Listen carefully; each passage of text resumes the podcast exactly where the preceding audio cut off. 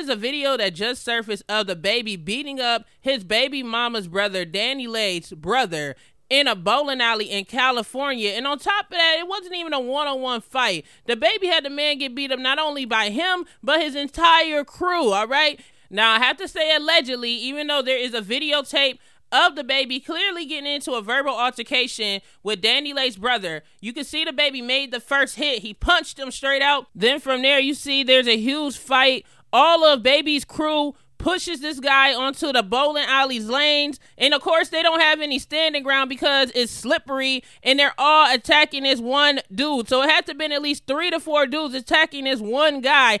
In one clip, you can see DaniLeigh's brother being dragged by the back of his head across the lanes from alley to alley, y'all. It's just a complete hot ghetto mess. And now, of course, the law enforcement authorities are involved and they are investigating DaBaby for assault with a deadly weapon. And they're saying the police decided to charge him um, and investigate him under that due to the fact that DaniLeigh's brother was kicked all in his head while he was on the ground. So they just like completely, allegedly stumped this dude out. Of course, you guys know that DaniLeigh and DaBaby had a baby in July, and it wasn't really rosy. It wasn't really posy. DaBaby was on Instagram exposing DaniLeigh, dragging her, going all over Instagram, just being crazy, ghetto, and messy and disrespectful to the mother of his child. The authorities was called. Uh, Lee got charged with assault, and that's when DaniLeigh's brother came out and threatened DaBaby and said that when he seen him when he got to LA, it was beef on sight. So I guess DaBaby decided to meet him on his offer. Y'all, but on some real stuff, I hope that this family gets it together for this baby